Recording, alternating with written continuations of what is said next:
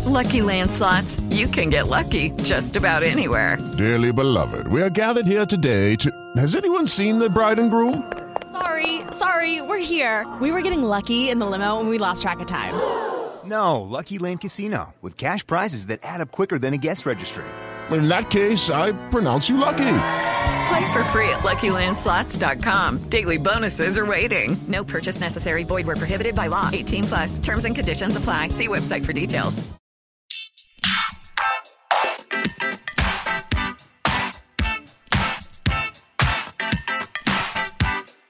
Hi, everyone, and thank you for tuning in to an incredibly special milestone 150th episode of Awards Chatter, the Hollywood Reporters Awards podcast. I'm the host, Scott Feinberg, and when I started this podcast 21 months ago, I really couldn't have dreamed of ever having a more special guest than the one we have today. She's possibly the most famous person of color alive today, probably the most famous woman alive today, and certainly the most famous interviewer and life coach of the television age not to mention a great humanitarian and philanthropist who is an inspiration to people the world over and to me personally, Oprah Winfrey. Making this all the more special, this is Oprah's first ever podcast interview. The 63 year old was born in rural Mississippi and experienced a tumultuous childhood that drove her to the brink of suicide. But through smarts, perseverance, and unwavering faith in God and a little bit of luck, she not only survived but thrived, going off to Tennessee State University and realizing her ambition of landing a career in news.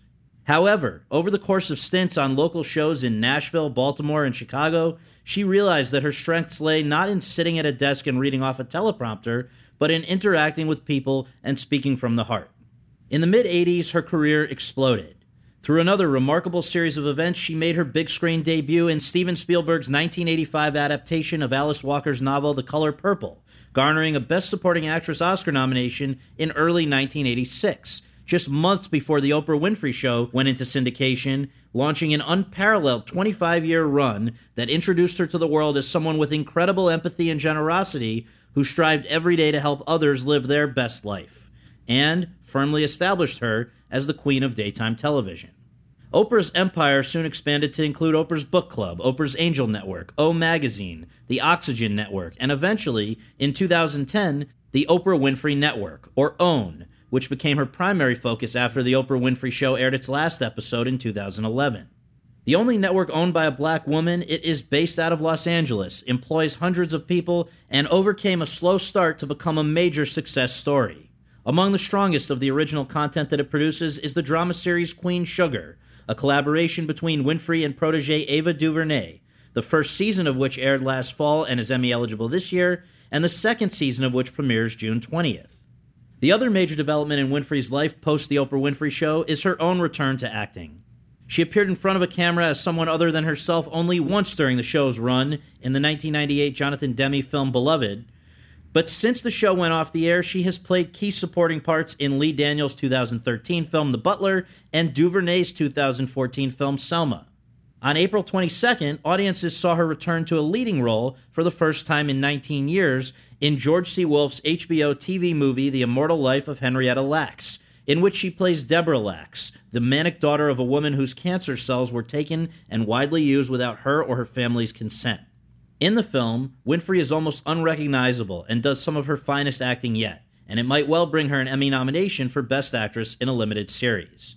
That would go nicely with her many other accolades, which include 16 daytime Emmys, plus the National Academy of Television Arts and Sciences Lifetime Achievement and Special Recognition Awards, one Primetime Emmy, plus the TV Academy's Bob Hope Humanitarian Award, the aforementioned Oscar nomination, plus the Film Academy's Jean Hersholt Humanitarian Award, a Tony Award, and bestowed in 2013 by President Barack Obama the Presidential Medal of Freedom. Over the course of our conversation at the Four Seasons in Beverly Hills, Winfrey and I discussed a wide range of topics. Among them, the nature of the horrors that she faced as a young person and how she was able to survive them, how she discovered her strengths on TV and which of them specifically made the Oprah Winfrey Show work so well, why she became reluctant to return to acting after becoming famous for being herself, and what it has been like facing those fears and playing other people anyway, why she gravitates toward projects about the African American experience, like Queen Sugar and The Immortal Life of Henrietta Lacks, and what it was like bringing them to life, and a bunch of fun stuff as well, like which TV show she watches, when she last met someone who didn't already know who she was, whether or not she would take on and could defeat Donald Trump in 2020, what's still on her bucket list, and what she thinks she would be up to right now if certain things hadn't broken her way over the years and she had never become a household name at all. So, without further ado, let's go to that conversation.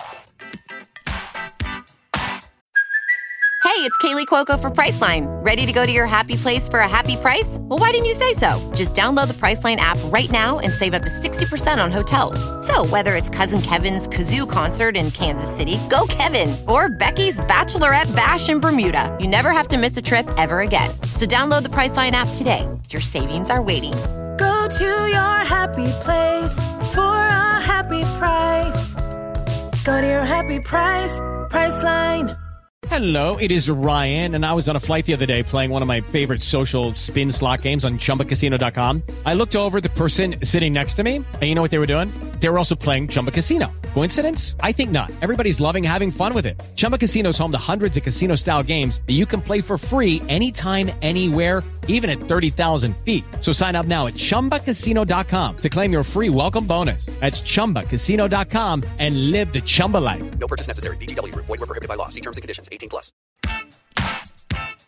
Oh, thank you so much for doing this. It's an honor to have you on the podcast. And I don't think you've done many podcasts before, if any. Have I done any? I don't think so. Well, thank you for letting us be your oh, first. Oh, thank you. We always begin just with a very basic one. Where were you born and raised, and what did your folks do for a living? Oh boy, I was born and raised in a couple of places. I was born in one place, obviously, Kosciusko, Mississippi. Raised there until I was six. Moved to Milwaukee, lived there, raised there for a few years, and then moved to Nashville. And so I consider myself raised between Nashville, Milwaukee, and Mississippi. Yes. One other little biographical thing. There aren't many other people prior to you who were named Oprah, and in fact, you were not named Oprah, right? Yes, it's Orpah. Yes. after Ruth first chapter 14th verse. I think Orpah was Ruth's sister-in-law. Whither thou goest, I will go. And Orpah said, sorry, headed back. And yeah, named by my aunt Ida, my great aunt Ida. She was my mother's aunt, so my great aunt Ida, who was a church-going, Bible-toting, very religious woman and thought that that name would give me a sense of stability and something to move forward with in the world. And she was kind of right about that. Well, let's talk about because stability would not be the first word that describes those early years. Certainly pre, it looks like fourteen or fifteen for you. You've pretty spoken unstable. about yeah, Yeah. I mean, can I ask you? I you've spoken about anything. Ah, well, thank you. I This mean, I- great. We have an hour. I love it, and and you know, reading about your life, it's it. I think it just makes it all the more amazing what what you've accomplished when people realize what those first few years were, you know, entailed. There's a reason that you were moving around and and things were chaotic a bit. So me, and also it informs a lot of what's happened since, including I think Henrietta Lacks and and Deborah Lacks, this character who shared some similar experiences. So I just wonder to whatever extent you're comfortable. I mean, what was what were those early years like? Well, that's so nice of you to say whatever extent I was comfortable. Because I think people who've watched the Oprah show over the years have heard me say just about everything. I don't have very many secrets. If I have them, I haven't discovered them yet. and one of the reasons for that is that I learned early on in the process of interviewing other people that what really connects you to another human being is you're willing to open up and be vulnerable, as Brene Brown has written about in Daring Greatly, that vulnerability is really your greatest power. And before people researched it and studied it, I had come to know that naturally, that vulnerability is your greatest power. And I would say that that's been my greatest gift in connecting to the audience is just being open and willing to continually be myself.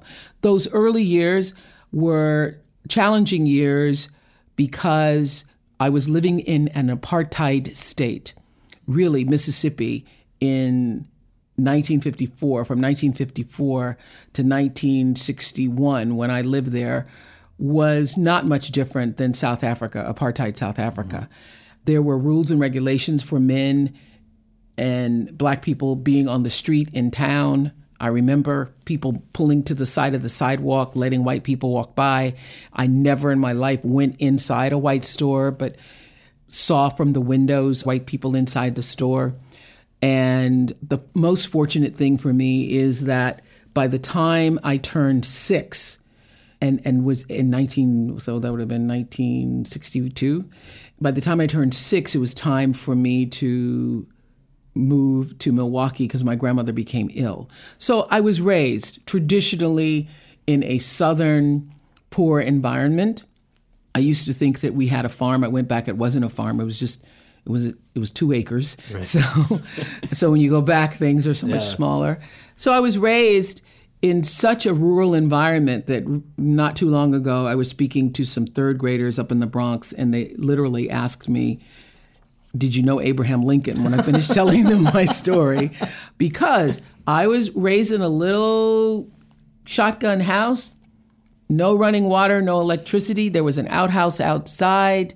We had what you call a slop jar under the bed where people would use it to go to the bathroom at night. Yeah. It was my job as a little kid, unfortunately, to take out oh, the slop jar and have to empty the slop jar in the morning. There, I remember sleeping in this big four poster bed with my grandmother in the center of the room, which was our living room, her bedroom, also, you know, parlor there was a fireplace in the room, two chairs in the room, my little rocking chair, and her bed. So we cooked by the by the parlor fire sometimes. I remember people going out hunting and bringing dead rabbits and squirrels, laying them in front of the hearth, and getting up in the morning, going to get the eggs from the chickens and the cows, and the going to the well to get water. So it does sound a little like Abraham Lincoln. but you were happy.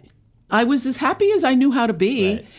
I was very much content being myself, mm-hmm. being with myself because there weren't a lot of kids around. Uh, they were down the road a piece. And rarely did I have visitors or, you know, cousins or relatives who would come by. So it was basically my grandmother, myself out there isolated yeah. in this little urban area.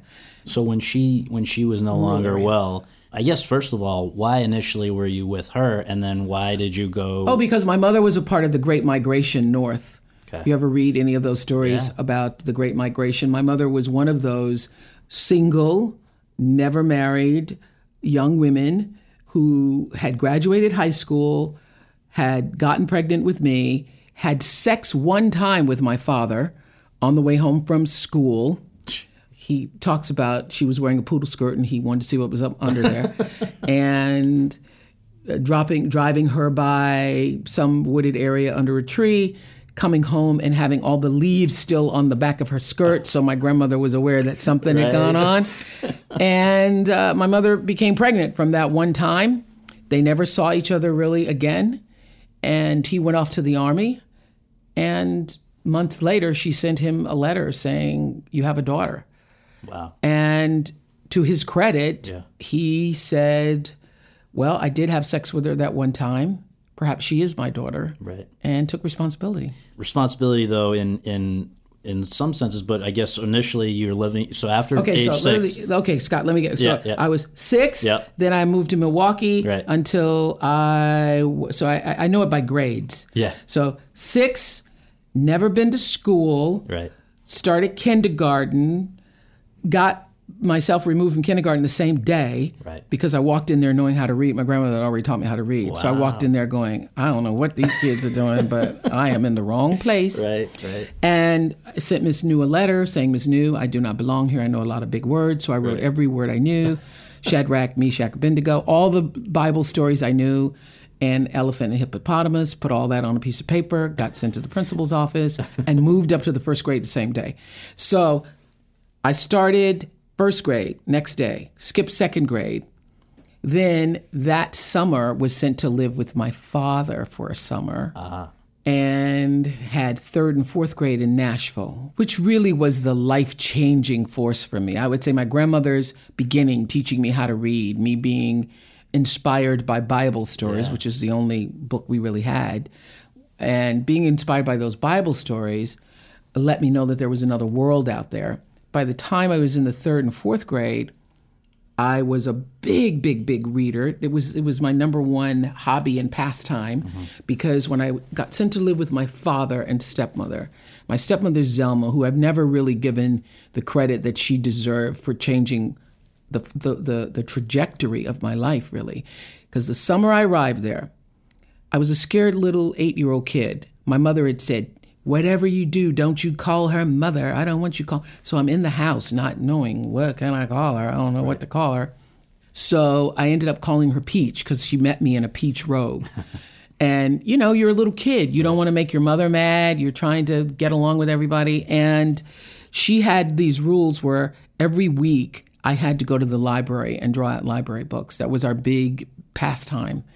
And for the entire summer of my as before just before I was going into the third grade, we went every week, got books from the library, and I had to read them and write book reports in the house and learn new vocabulary words every week.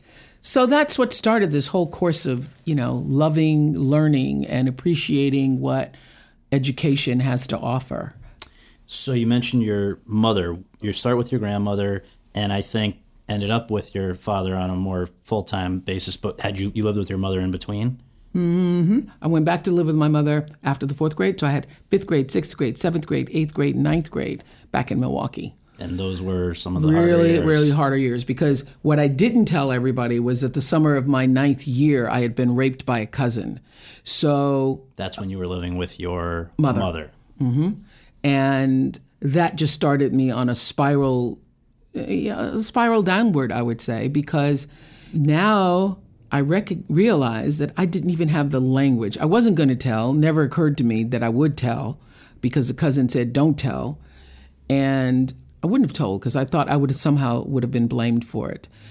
But, you know, in telling my story, what I recognize is that there is no part of anyone's story that is ever wasted because my experience being raped, the very experience of it, of being seduced by the cousin and later seduced by boyfriends of my mother or boyfriends of my, you know, grown cousins, older men, uncles. I mean, I now understood how it happens. And so that's why being a, an activist, a person who is interested in hearing the stories and outing molesters has been such a passion for me because not just because it happened to me, but I understand the seduction of it. I understand how you're nine or 10 or five or seven, and you don't even have the language to describe what it is. Because if you've never seen a man's genital parts ever in your life, the first time you see it, you don't know what that is or what to call it or what's going on or what's happening here. But you know that it's a secret, and it's the secret that drives people to really be depressed, to, you know, some people have severe problems afterwards because it's the level of shame and secrecy that does it. And in your case, you couldn't even really talk to your mother about it because I couldn't it talk to anybody about family members and other. Yeah. I knew that to share it with anybody Yeah. would somehow put the blame back on me and it would become a big thing and and so I think children, you know, this is what I now know. Molesters who are good at it and do it often and usually if you're a child who's being molested, you are not the first one. Right. Nobody's trying it out on you for the first time. What I learned over the years is that there are certain kinds of kids that molesters look for. They look for the kid who's alone. They look for the kid whose parents are working. They look for the kid who is looking for love or seeking attention or seems to be vulnerable or they don't look for the big mouth kid. They they stray away from the big mouth kid. and you think at that time in your life you might have given off the not in any way. Yeah, I of think course I think, not to fault. I think that I was a little. I th- you know I look at I was a sweet little girl who was open to receive love in any way that I could. Mm-hmm. I was hungry for people to to see me and to be valued and to be paid attention to. And I remember one of my molesters who started molesting me when I was 10 up until I was 14 and would do it in broad daylight in front of, you know, my mother, his girlfriend who was my mother's first cousin. He would tell them all the time I want to marry her. I was 10. He would say in front of them, you know, she's Oprah's the smartest one. I mean, well, Oprah's smarter than all of y'all. If I could marry anybody, it would be Oprah. And here's this guy's 30 something years old, and nobody got that. And he always wanted me riding in the car with him, going to the store with him, spending time alone with me. So all the signs were obviously there for everybody. Did some of this stuff in front of your mother? Well, yeah, right in front of people. As it is happening, I think, with lots of people. It's right before your eyes. It's so blatant. So, what was it that extricated you from the situation at 14 or whatever, where you end up with your father? How did was I it hit rock bottom, Yeah. actually. I hit rock bottom. I became pregnant. by the uncle? Or, Mhm. Yeah. and I came became pregnant and hid the pregnancy. I'd intended to kill myself actually. I planned on killing I thought there's no way out other than killing myself. And I was just planning on how to do it. You know, if I'd had the internet now, I might not be alive because now you can just Google how to do it. Oh, some so many crazy stories, Scott, that I couldn't even tell you in an hour. I mean, No, but I one mean- one day, one day, maybe I'll write a book about it. But Yeah. here's the craziest story. Yeah. So I would create these little antics for myself. So I decided I wanted to have a friend, and I didn't have any friends. So I was going to get a dog. So I saved all my lunch money up to get a dog. My mother had said I couldn't have a dog. So this is my mother who's on welfare. She has me and two other kids. And uh, my half brother and sister. And she said, You're not bringing no dog in here. You're not bringing no dog in here. We're not having no dog. I can't take in no dog. But I think I'm going to get me a dog. So I started saving my lunch money, which was a quarter at the time. So I saved $7.25 worth of quarters to go and buy myself a dog. And I did. I bring the dog home and I make up this story that my teacher, my gym teacher, had to go away for a week and wanted me to keep the dog. So I'm just thinking I can get my mother used to the dog and then she'll be really fine with the dog. She's going to fall in love with the dog. So that did not happen. A week passes, another week passes, and my mother goes, When your teacher coming back? How long we gonna have this dog? So the dog, I mean, I don't know how to train the dog. Dog's name was Simone. So it's half cocker and half poodle. My first dog. And my mother says this dog is getting out of this house. This dog is getting out of here tonight. And I'm like, uh, what, what I got to do is save the dog. So I made up this cockamamie crazy story, Scott, about.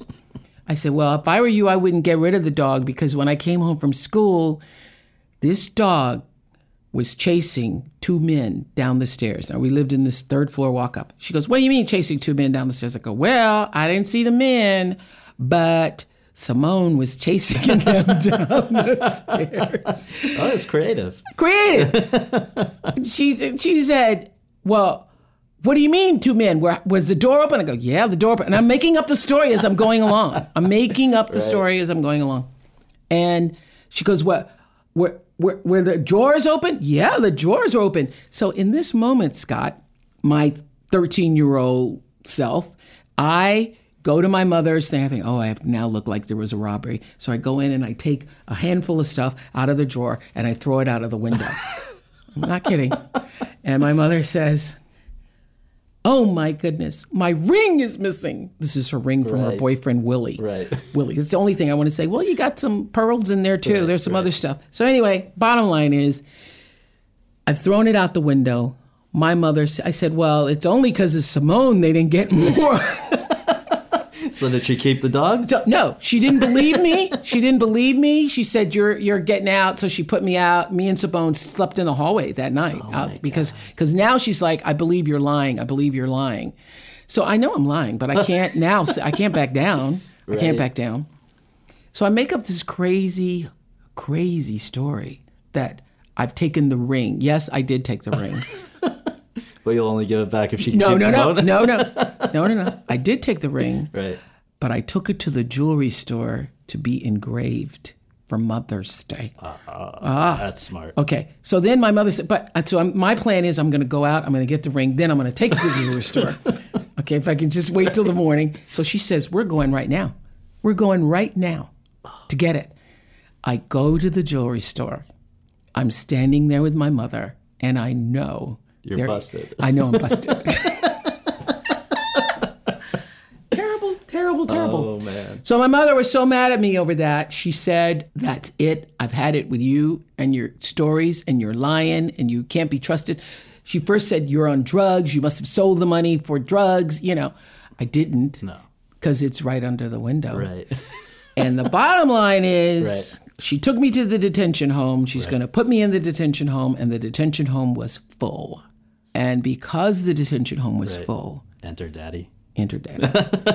Well, so w- what I think a lot of people may wonder who are either learning this stuff for the first time or reminded of it from from your show is how does somebody who goes through what a lot of this sounds like was was hell in some of these years Yeah. how do you end up with your father becoming it sounds like uh, winning oratory contest stuff in the church and always it seems like having this kind of unshakable faith in god Well, because I think even kids who appear to be delinquent are only delinquent because they haven't had the kind of resources, the kind of opportunities, the kind of access. They haven't had anybody to love them. And everybody turns around with love. Everybody does. You you can you can fix almost anything with that. Now, it takes a lot of patience because I've tried to work with kids who, you know, were troubled kids. It's not my forte. It's not my strength because I don't have the patience for it because I am more like my father. This is the way it's, going to be. now you can either do that or not, but this so I walked into my father's house and he literally had a we sat down, these are the rules of this house. Oh, the house has rules. Right. And this is the way it's going to be. Either you abide by these rules or you're out. Well, one of the things I gather he made very clear was that acting was not going to be in your future. He said there will no daughter of mine's going to be an actress because all you have to all you're doing is sleeping, laying on casting couches. You spend your life on a casting couch. And so that was not going to happen. Uh, That was not going to happen. And so I majored in speech and drama in college, but was going to teach it because I thought, well, there's no way I can, you know, live at home and even tr- try to be in a play. It's like my father's like, no. But isn't it true that as early as sounds like 17, you're you were now, I guess, under his roof, but sort of blossoming, I guess, in some ways, and including, I guess, you were at a beauty contest, and they asked you, "What do you imagine you're going to do with your life? What's your dream?" Okay, so I end up uh, pregnant. I am pregnant when I walk into my father's house. My father says I'm hiding the pregnancy, just like my mother hid me, by the way. And my father says, you know, I'd rather see a daughter of mine dead floating down the Cumberland River rather than bringing shame on this family. Such a disgrace. These young girls today, blah blah. blah. So I think, okay, got to kill myself. And before I can kill myself, my legs start to swell. I go to the hospital. I miscarry the child, and the child dies. My father says to me, You get another chance. And if I were you, I would take it. I ingested those words. I those words became my spiritual mantra. This is your this is your second chance. Mm-hmm. I went back to school and I became an orator, speaker, student council, all, all of that, which never would have happened had I, Right. you know, come to term and, and, and, and had a child because then I would have had to be taken out of school because those were the days where you couldn't go to school. Mm-hmm. You'd have to go find a girls' home and go to school. So I was in many ways saved by that. Yeah. And I made a decision that I was going to turn it around. That that life that I'd been leading, that this troubled, spiraled life that I had been leading, that I was going to course correct on that. and be driven towards certain things. So, I mean, one of them. So you, it, sounds like as early as seventeen, you kind of knew that television journalist was something you wanted to pursue. Then, No, I didn't know. I just had seen Barbara Walters. That's a very true story. You know, I don't make up stuff. no, I totally So, it. so it's a true story. I was in this contest. It was Miss Fire Prevention, yeah. And somebody asked the one the one of the questions was, "What do you want to be when you grow up? What do you want to be when you grow up?" this is in Nashville, Right.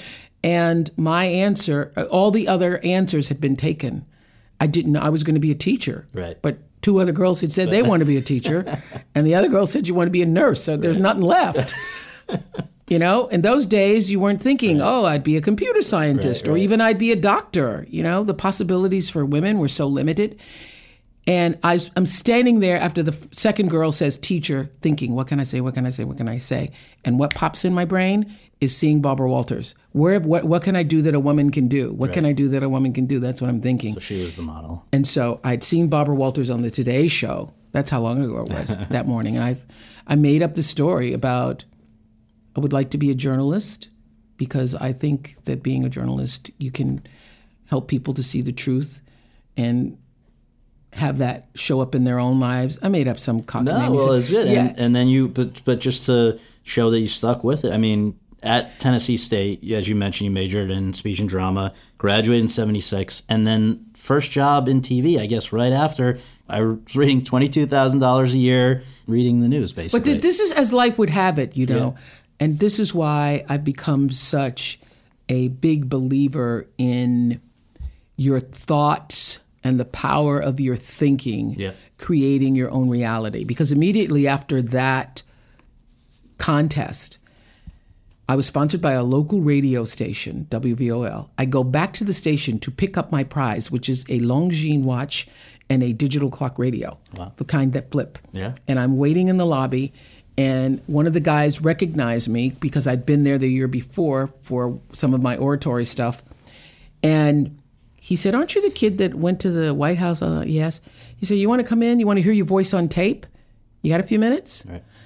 And he let me read some copy pulled from an AP wire, just as a fun thing to pass the time while I was waiting for my Longines watch, and listen to me read copy. And I just pretended to be Barbara Walters reading. then he called in one another person, come hear this kid read. Calls in another person, come hear this kid read. And before you know it, I have a room full of guys standing there, listen to this kid read. Good. Yeah. And I got hired. While you were still in college. Well, no, I was not even in Not college. even in college yet? Yeah, I was. I was only like 16 years old. So you would be this. wa- This was you said a radio station. I started in radio. Yeah. While I was in college, I get called by the local news director at what was then WLAC TV. Now is WTVF, Channel Yep, 5. The yep. CBS local general manager at the CBS affiliate Okay. called me out of class. Knows my name Right. because I'm on radio, Right. finds what class I'm in. I get a call out of class. And I go back to my professor and I say, he said, why, why are you getting called out of class? I said, oh, that was Chris Clark from Channel 5. He was just calling. He keeps calling me and wants me to come interview for this job. but I don't think I can because my dad's not going to let me. Right. Now, were you still living at home? I was still living at home. So that's how and Mr. Cox said, that is why you go to school, fool, so the CBS can right. call you. I'll speak to your father. Right. So I, I had a news anchor job, Scott. From youngest, Yeah. youngest, youngest. I was 19 and sophomore in college and doing the news at 10 o'clock. My father had a curfew. You have to be home by 11. Oh my god. Yeah. Okay, so now was it very soon after graduating that you get a call from from Baltimore? And I want to just add on to this because Oh, you're going to the whole life. Well, no, but we're gonna but we're gonna synopsize Okay. little bits of it. And the reason though is that the, I, I think what was it like eight years in Baltimore, something like that. And the thing that really stands out to me there is that you came in with a lot of hype. It sounds like there was Yeah, a lot yeah. of there was initially some disappointment. Uh, How could anybody have lived up to that? And then the realization happened, I guess, that you're not meant to be reading news. You're meant to be talking about What's news happening. and people and what's happening, right? Well, okay, so I, I, I think, you know, I, I think everybody's life tells its own tale of lessons, you know. So the great lesson for me, if you pay, if you're paying attention to your life, you can get such important and valuable lessons that you don't have to make the same mistakes. So when I moved to Baltimore, there was all this hype about what is an Oprah. Dun, dun, dun. What is an Oprah? And I was on the back of buses, and I was at you know, you'd look at yourself. You're on the cabs. You're everywhere. There are billboards. Everything. What is an Oprah? So then when I showed up and I was just a person, people were like, what? That's an Oprah. So I had problems with my co-anchor of the news, it was nightly news at that time. nightly point. news. Very similar. It was the first time they were going to hour. Very similar to what Barbara Walters later went through with Harry Reasoner. Right. I went through it early on with Jerry Turner. Right. I'm this 22 year old, you know, green behind the ear. Not green. I have a couple corn cobs growing by, behind my ears. And Jerry Turner is the established white haired news anchor for Baltimore. Right. He certainly didn't want to co host and he didn't want me. Right. So that didn't work out so well for me. And as they're trying to figure out what to do with me, they put me on this talk show. Now, what I learned after doing well in Baltimore with Richard Sher on this show, People Are Talking, what I learned when I moved to Chicago is no hype. Don't tell anybody you're coming. Just show up Then blow them away. and then blow them Right, away. right, right. Or or show up and do your best. Right, right, really. right, right. So when they were like, "What do you want to do? What should be our campaign?" I, I want no campaign. I want no announcement. I don't want anybody to say one word, and I want people to find out through word of mouth. And they're like, "What? That's not the way we." do Please, I have already been through the hype thing, Right. and that's exactly what happened.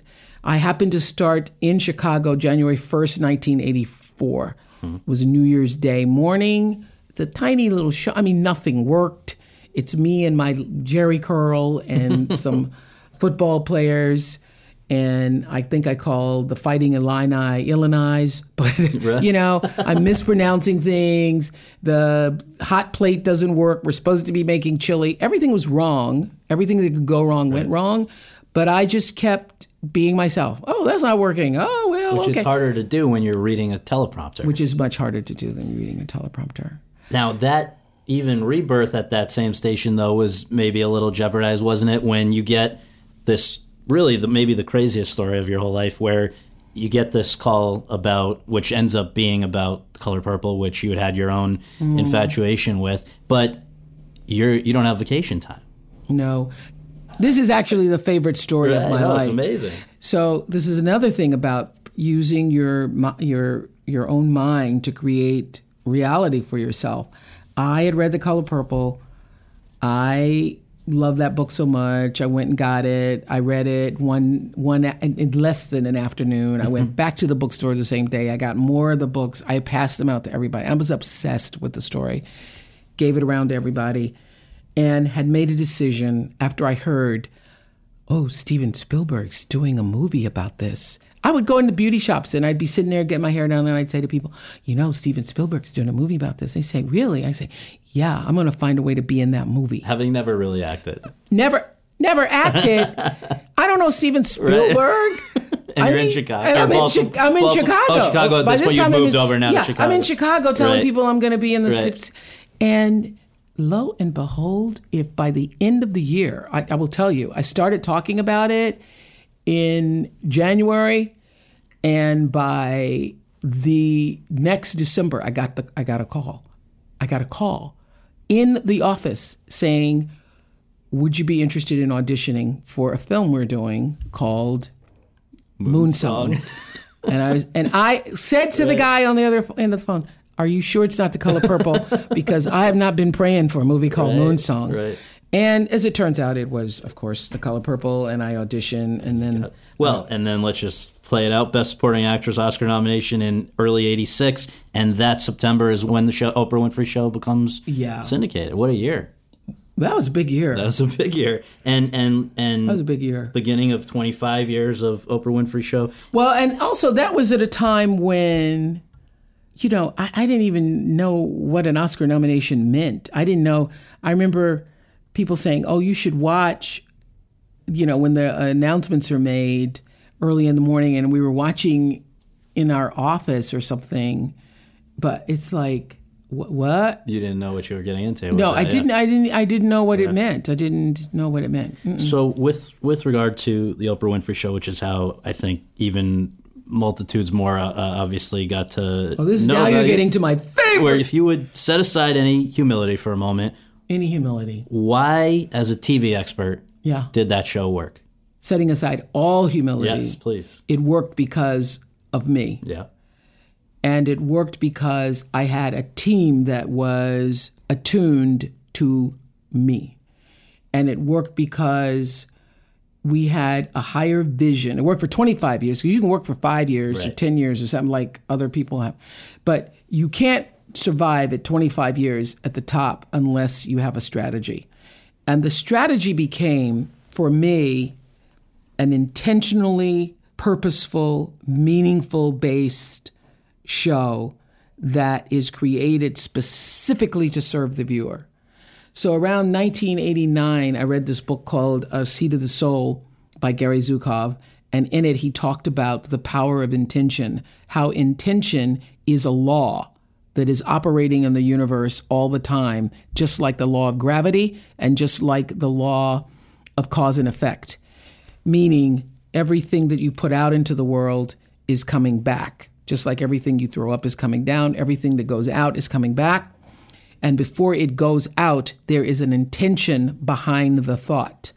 So the intention is the motivational energy force that fuels the thought and everything that comes out of the thought, the action, and then the outcome. So it's a thread that carries through with everything that you do. The energy of your intention affects everything that you do and determines the outcome. So when I got that, I really got that. I brought all my producers in and I said, We are not going to do a show that we do not think about what is our intention for doing it. So when you make your list, and they would make, I get 50 ideas a week. Right. So I'd go to the ideas meeting and I'd say, by every suggestion or idea, I want the intention for doing it. You don't have an intention, don't bring it to me. And I enforced that idea, which became rule, which became law. The intentions, though, did they have the ones that made it on that show, and the overall intention of the show? Was there a, a common theme? Because it seems like the the Oprah brand, as Mhm. it's often described, was cemented during those early years. Well, the intention. So we all had a mission. You know, our mission is to uplift, enlighten, encourage, and entertain. Was the overall mission. So when somebody would bring me an idea, I would say, "Where does this show fit in with the mission?" And what is the intention specifically? Are you trying to uplift? Are you trying to inform? Are you trying to entertain? You know, I remember one time somebody brought this idea. It was when Brad Pitt had done Benjamin Button. And I was saying, okay, what is the intention? They were going, Oprah, it's Brad Pitt. the intention is for you to sit with Brad Pitt Right. and have a conversation about Right. whatever he wants to talk Right. about. That's really our only intention. I go, okay, I can get that. So whether it was Brad Pitt or Tom Cruise, or we're doing a show about victims of violence or molesters or women who recovered from cancer or what. Ultimately what is, what do you want to happen at the end of it? And i would say to them the reason why the show was so successful i mean like beyond Yeah. in its connection to the audience is because we talked about that every day. There were only two shows the last two the one that was at united center and the very final show the only shows i didn't do notes on or have a post show a pre-show a during the show every single day for every single show and there were, I believe, 4,400 episodes, 37,000 interviews. Mhm. Unbelievable. Uh, it's over 37000 So, as you look back at that, do, do any particularly stand out in your mind? And also, did you come up with a coping mechanism so that, because I think part of the reason people fell in love with you is they saw that you actually felt the, the Oh, I- pain of these people. But ha- when you're feeling that much pain, That's a good question. I felt so much that I mean, I used to feel so much. Gail called me one day. Go, you're crying too much. You crying too much. Every day I'm looking up and you're crying, crying, crying. I'm sick of you crying. I go, Gail, I, I'm I'm not I'm not trying to cry. She goes, I know you're not trying to cry, but you need to stop crying. You need to stop crying. You cry too much. So you know, she was actually and has been my greatest, best critic because she watched every day and she watched as herself and watched as a viewer and you know, how'd you guys first cross paths? in Baltimore, In actually, Baltimore. yeah. And. Maria Shriver. eh? And Maria Shriver, same. We were all at the same station. So then every time I went to cry, I can go, God, am I crying too much? oh God, have I already cried once? Okay, I stopped myself from crying. I, I, I said to myself one day, I went into the control room after I was talking to a guest, and I said, the producer, it was Diane Hudson, executive producer, I said, gee, you know, I am feeling everything. I could feel what that woman was feeling. I was sitting there, I could feel her anxiety. I could feel that she was anxious. She thought that we were going to surprise her. She thought we were going to pull something over on her. And during the commercial break, I leaned in. I said, You don't have to worry. There's, you know, we're not, your husband's not going to show up here. He's not gonna. Uh-huh. So I said, I'm just feeling everything everybody's feeling. And Diane said, well, Girl, you need to do something about that uh-huh. because you're going to make yourself sick. Yeah. So there was a time where I could like be there sitting with somebody, feel their stuff so much, I could make myself ill. It's like playing certain parts. I mean, look at these people on Broadway that Yeah, that's right. That's right. You have to you have to cover yourself. Yeah. You have to shield yourself. So I started doing that a little bit. There was an elevator right outside my makeup room, and I started taking the elevator down and using that moment alone in the elevator just to kind of have a prayerful meditation moment so that I could both protect myself, allow myself. My prayer was, God, use me and protect me. Use me and protect me because you're, you're you're pulling in a lot, a lot, a lot of energy. And I would find sometimes at night with really, really terrible stories like kids who'd been, you know, horribly molested, treated, violated, women kept under a bed, you know, lots of domestic violence and stuff. I would have to like go home and sit in a tub and just cover myself in water and try to release it so that you don't have, so that you're not carrying that energy around with you. Well, let's just before we move on from from that big chapter in your life, I just want to note while the show was running, these are some other things that you were introducing, either as part of the show or in addition to it. 96, the book club. Oh, yes. 97, Oprah's Angel Network. Yes. 2000, O Magazine and Oxygen Network. Oh, yes. and then 07, your School for Girls in South Africa, which I just want to read a quote that I thought was kind of appropriate here. In the 1939 movie adaptation of James Hilton's novel Goodbye, Mr. Chips, Yeah.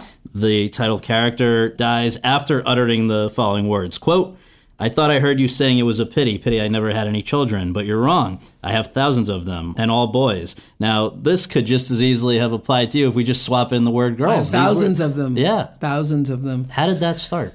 It started because I was sitting in Nelson Mandela's living room on a Sunday afternoon, and I'd been there already seven days, and I could actually write a book called 10 Days and 29 Meals because I spent 10 days at his house Wow. and had 29 meals with him breakfast, lunch, and dinner up until the last day. Wow. And it was a Sunday. I'd been there a week. We'd gotten to the point where, in our relationship, where we could just sit in silence and read the paper without a lot of conversation. So he was handing parts of the paper off to me as he read. When he'd finish a section, he'd mm-hmm. pass it on to me. There was a story in there about a poor girl who was trying to get school fees to go to school. And we started a conversation about how tragic it is the kids can't go to school. And I said, Yes, one day I want to build a school for girls specifically for that reason. And he said, Oh, you want to build a school? And I said, Yeah, I do. I want to, and I would do that here in South Africa as as a gift to you.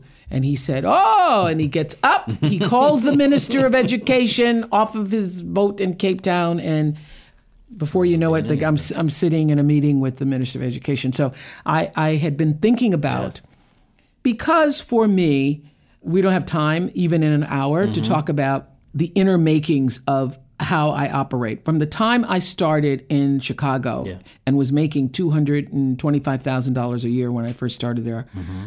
That was more money than I'd ever imagined making. And at two hundred twenty-five thousand dollars, I the first question to me was, how do I figure out a way to give some of this mm-hmm. back? And so I had started in Chicago my own little group of big sisters going into the projects, helping young girls in the projects, and taking them out on the weekends, and taking them to the movies, and taking them to the library because that's mm-hmm. what somebody did for me i heard you had some sleepovers and would sleep- sleepovers yeah. and Yeah. all of that. And that worked for a while, but what I started to realize is is that unless I could find a way to adopt those kids and put them in my own house or have them every week that I couldn't make really significant change. Mm-hmm. That the outings were nice, but I wasn't making long-term impact. So what I learned from that which at the time felt like a failure. Oh, gee, we're failing these kids. I can't do what I really wanted to do. What I learned from that is if you really want to change anybody, you have to change their mind. You have to change the way they think. You don't change people by giving them things, and you don't change people by even offering them opportunities if they don't know what the opportunity means, if mm-hmm. they can't step into the opportunity and receive it. So, the idea of a girls' school, private, away from home, was a way for me to indoctrinate, to empower, to propagandize in a in a positive way the thinking of these young girls who have grown up in an environment where they believe they're nothing, they've seen nothing, they have no access to anybody or anything that can make them feel like they're something. So, how do I get them away from that and show them a whole nother way of being in the world? How do I get to show them possibilities? So, the only way I could think to do that was, oh, you got to build a school. You got it has to be a beautiful space because people are inspired by beauty. It needs to have art, it needs to have a beautiful library. It needs to have a place to perform. It needs to have all the things you would want if you were doing a school. So that's why I did it that Talk way. about paying it forward, and you said when it opened, you called it the proudest day of my life. Close Yeah. quote. With our, our last quarter of our time, I want to obviously focus on the present stuff that's that's occupying. But can I you. just say something about the proudest day of Yeah, my life? Yeah, please. I remember saying that exact thing to Maya Angelou, my mentor teacher. I said, Maya, oh my gosh, this is going to be, this is the greatest thing. This is my legacy. This is you. Because she couldn't be there at the opening. I said, oh, it's going to be, it's going to, it's my greatest legacy. And Maya said to me, you have no idea what your legacy will be. yeah. Because your legacy, she says. And this is, this changed me, Scott. And this is for anybody who's listening. I'm talking to you, you podcasters. You have no idea what your legacy will be because your legacy is every life you touch. Your legacy is everybody who listens to this podcast and hears something, feels something, feels moved to think a different way, changes the way they see themselves, see the world. Your legacy is every life you touch. So Maya said to me, How many thousands of shows have you done? How many thousands and thousands of guests have you had? It could have been something your guest said. It could have been something you said. It could have been something somebody stood up in the audience and said. And somebody who is watching in Burma, Yeah. who is watching in Birmingham, Alabama, who's in a different part of the world, sees that and says, you know what? I am not going to let myself be abused anymore. Or I'm going to go back to school. Or I'm going to eat better. Or I'm going to watch how much salt I'm taking in. Or how much sugar. She goes, Your legacy is everybody who's seen, heard, experienced, and decided because of this, I'm going to be different. Well, I mean, you, Isn't I- that powerful? Many, it is, and I don't think too many people have, have in that way touched more lives. So it's an incredible thing. But the most important thing about that for me is that it applies to all of us who every day touches someone's life. that every and it shows that every life has value. Yeah. Every person you pass on the street, every person you, you know, I'm thinking about the guy who could could have given that guy some money on the corner. I couldn't get the window down in time would have hold up traffic. You know, I'm thinking about every I'm thinking about it in big ways and little ways. Yeah. So after the Oprah Winfrey show came to an end in 2011, you had to figure out what what are you going to do next, and a part of that was own Oprah Winfrey Network, which I had read somewhere that Stedman suggested to you like 25 years ago that you have your own network. Is that correct? Well, it was October 14th, 1992. So Oh, was so- that yeah. Yeah, that is. Yeah. Yeah. It didn't happen until 2010. So it started before the Oprah Winfrey show was over. But you've spoken about this that it, it maybe started a little rocky, but obviously has rebounded in a major way. But there was a point there where you said, quote, people were counting me out, close quote, and that the press and its coverage, quote, tried to cut me off at the knees, close quote. With the benefit of hindsight now, what happened at the beginning and how did you turn it around so much? Well, there was a lot of Schadenfreude going on in the beginning. Schadenfreude, which means that people are happy to see you fail, and I can see that. I understand it. It's one of the reasons why I pulled myself out of the daytime Emmy Awards early on because I could see that people were like, "Oh, not her again." not her again. Give somebody else a chance. And so, about 10 years in or eight years in or something, I said, okay, that's it. Appreciate it. I felt that I, in the beginning, made a lot of lot of mistakes. I made the wrong choices. And I have to this day gone over and over in my mind like should I have waited and I till I completely ended the Oprah Winfrey show? Yes.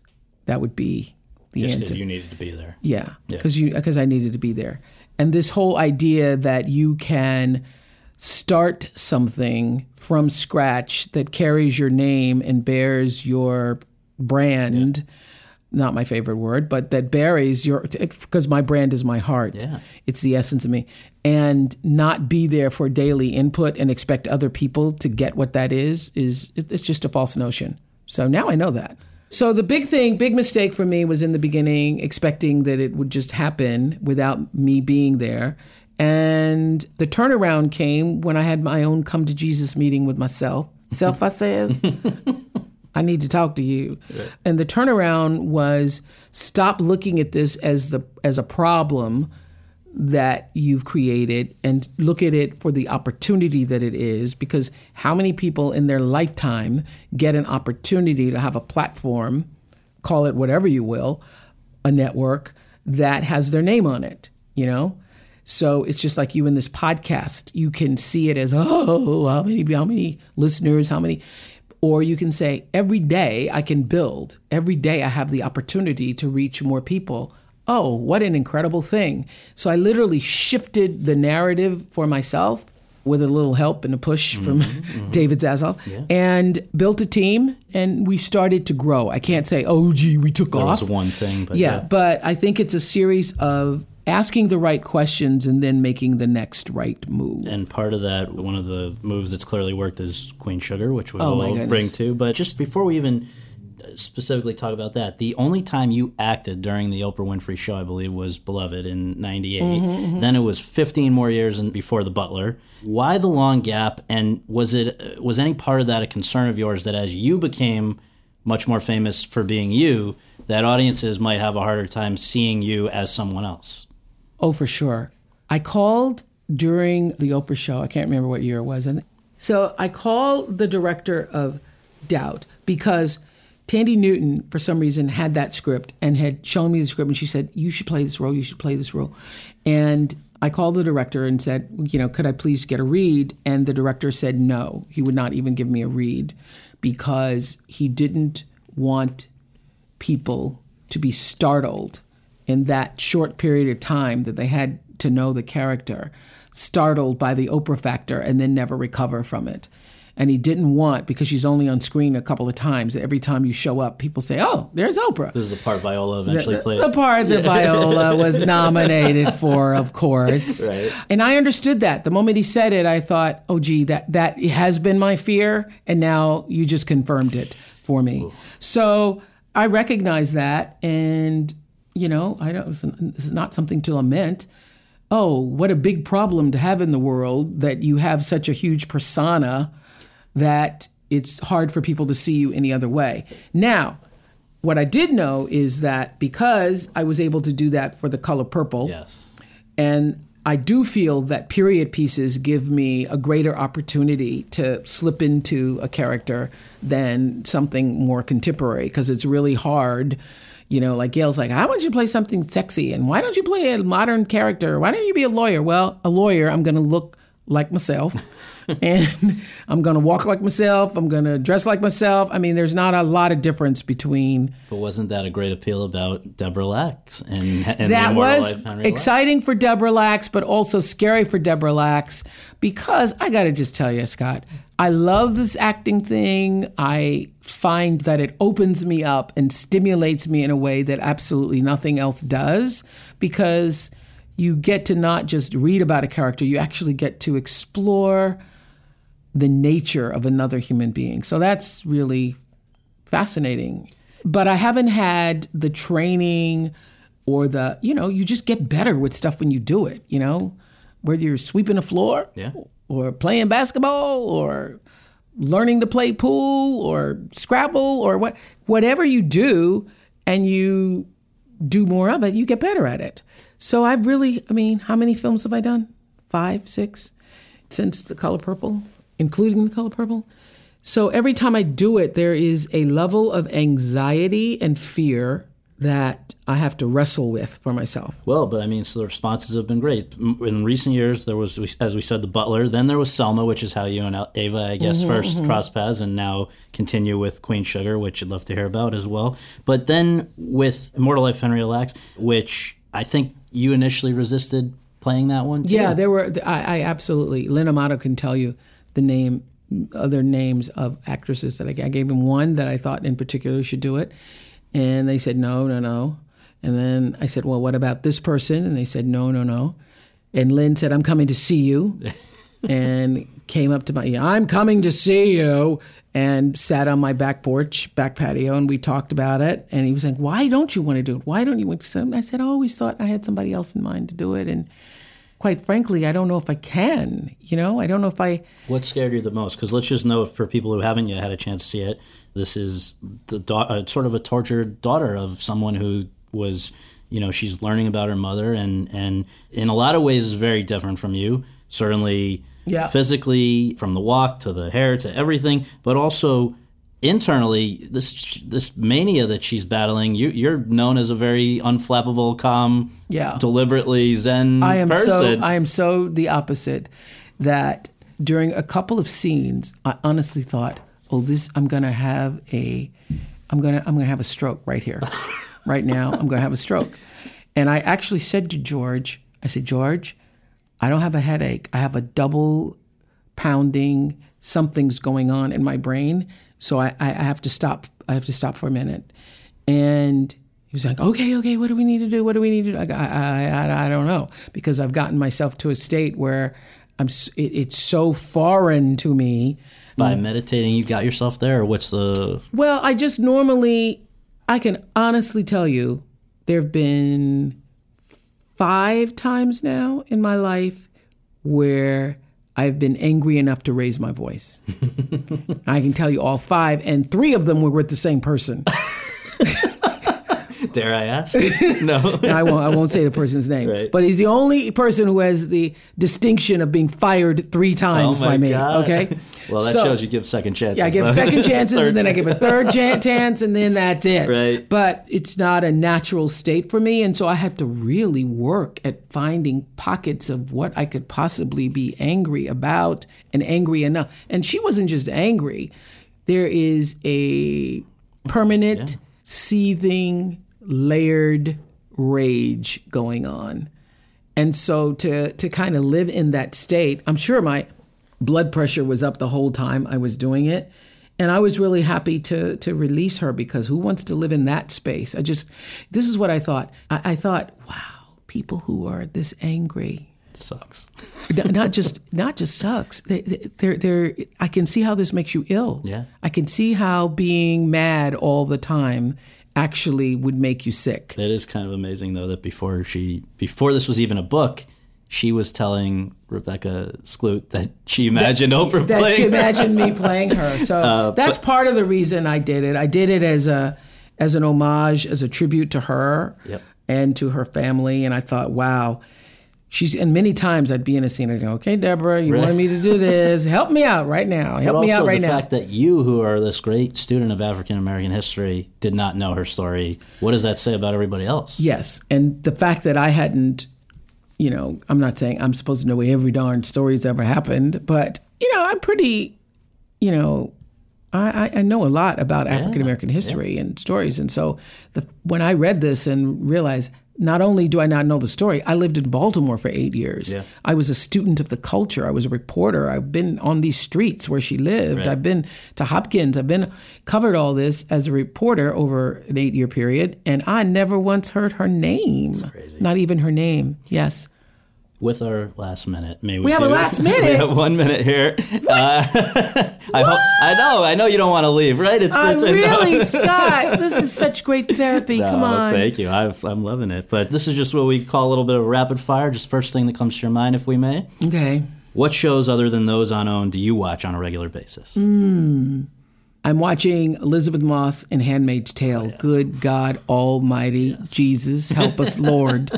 I watched Big Little Lies, which I thought was intriguing, fascinating, crazy, and even kind of fun in a way. I just love watching Reese. And I love, love, love seeing Nicole. I remember when Nicole was in the hours I, after seeing it in a screening room. I got her phone number, I called her up, and I said, "Girl, get your Oscar dress ready." So yeah, right now it would be hand, hand, good ones. handmaids. Okay, Which other person in show business today most reminds you of yourself? John Travolta, because of his love of life. Okay. He just loves life. When is the last time you took a cab, a public bus, or a flight on a commercial airline? The last time I was on a commercial airline was April 1991. Wow. Okay. Well, that's impressive. You got the date. All Yes. right. Last time you met someone who didn't already know who you were. Uh, uh, let's see. I don't know. that That's there's our answer.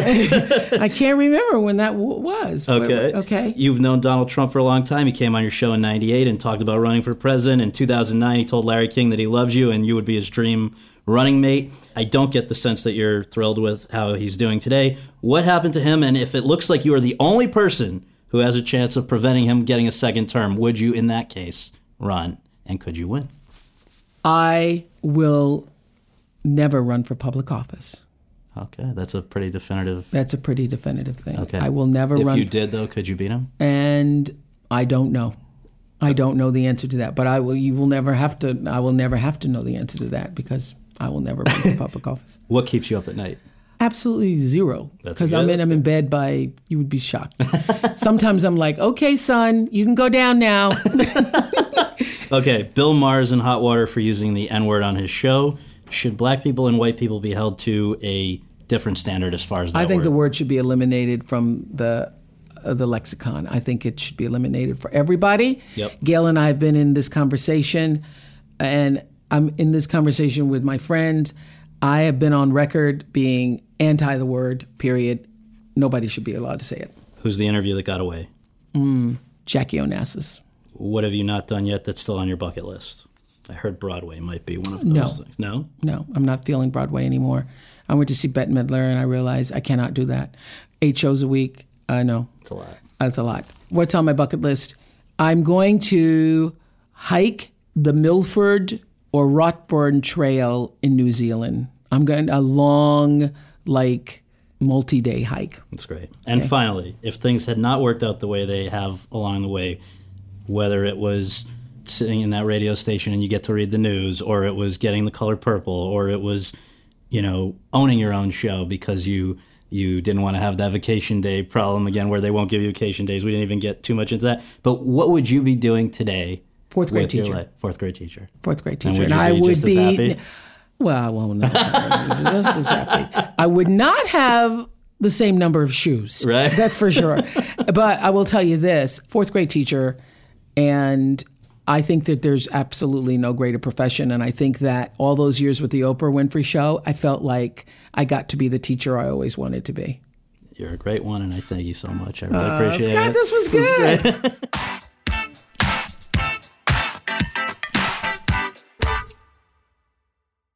Hello, it is Ryan, and we could all use an extra bright spot in our day, couldn't we? Just to make up for things like sitting in traffic, doing the dishes, counting your steps, you know, all the mundane stuff. That is why I'm such a big fan of Chumba Casino. Chumba Casino has all your favorite social casino style games that you can play for free anytime, anywhere with daily bonuses. That should brighten your day a little. Actually, a lot. So sign up now at chumbacasino.com. That's chumbacasino.com. No purchase necessary. VGW. Void were prohibited by law. See terms and conditions. 18 plus.